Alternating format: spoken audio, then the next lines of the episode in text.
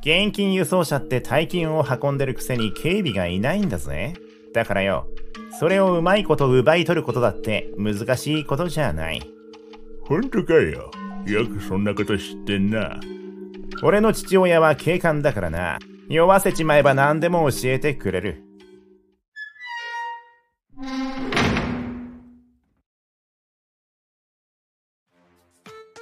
お金はいくらあっても足りないわね。どこかに埋蔵金でも眠ってないかしら？ふむ。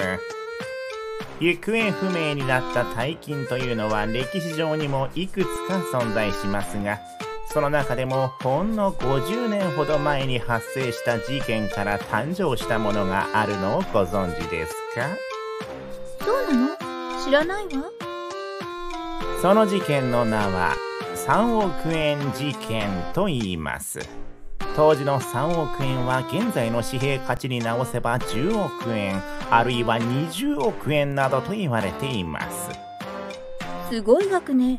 本当にそんな大金が行方不明になることがあるの？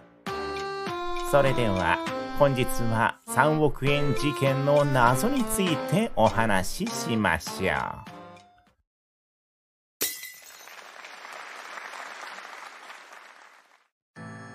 俺の名前は野田武史。3億円事件の捜査官の一人だ。事の発端は、1968年12月10日の午前9時30分頃。3億円の現金が入ったトランクを乗せた現金輸送車の前に、1台の白バイが現れた。どうかしましたか？この輸送車にダイナマイトが仕掛けられているという連絡がありました。調べさせてください。運転手と同乗していた銀行員は慌てて車を降りた。警察官に扮した男は車の下を調べるふりをして発煙筒に点火した。爆発します。早く逃げてください。ははい。男はそのまま輸送車に乗り込み走り去った。しかし偽の警察官だと気づいていない銀行員はこう思った。なんて勇敢な人だろう。発覚した時には男は逃げた後で、その日のうちに捕まることはなかった。これが3億円事件の概要だ。これだけの遺留品があれば、犯人はすぐに見つかるだろう。そうだな。気楽に捜査していくとしよう。犯人の残した遺留品は120点にも上り、それを調べていけばすぐに犯人が捕まるだろう、と俺たちは楽観していた。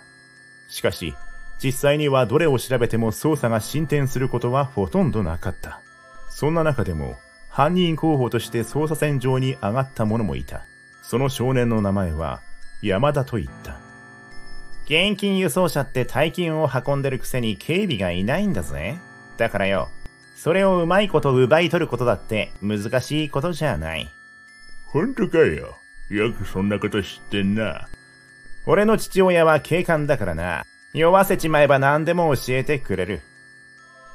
だが、山田は事件の5日後に父親の所有していた生産狩りで自殺してしまう。俺たちが彼を調べた時にはすでに遅かった。山田の自殺について、周りの人間は次のように主張した。山田は自殺なんかするタイプじゃねえ。そうだよ。あいつがそんなことするもんか。誰かに殺されたに違いない。生産狩りを包んでいた新聞紙からは、山田の父親の指紋しか見つからなかった。自殺でなく、殺人の可能性も考慮し、事情聴取を行った。何か知っていることを教えてはくれませんか？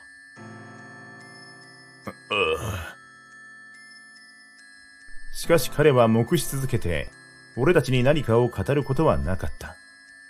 結局家から盗んだ3億円が見つかることもなく、山田も父親も無実だと判断した。その後は現場となった地区に広範囲の無差別聞き込みを行った。何でも構いません。事件について知っていることはありませんか？いえ、何も知らないです。俺たちは膨大な人数を被疑者として調べたが、成果は出なかった。また盗まれた3億円に記載されたナンバーの一部の公表も行ったが、見つかることはなかった。捜査は暗礁に乗り上げてしまい、結局。誠に心苦しくありますが、3億円事件は本日をもちまして時効が成立いたしました。1975年12月10日に時効が成立し、事件は未解決に終わった。盗まれた3億円の行方は今も不明なままだ。そして、3億円事件は、捜査をした俺たちにとっては悪夢と言える事件となった。以上が3億円事件の謎に関する話となります。いかがでしたでしょうか？まるでミステリーのように奇妙な事件ね。実際、この事件について深く考えてみた人も多いかと思われます。関係する本もたくさん出ておりますので。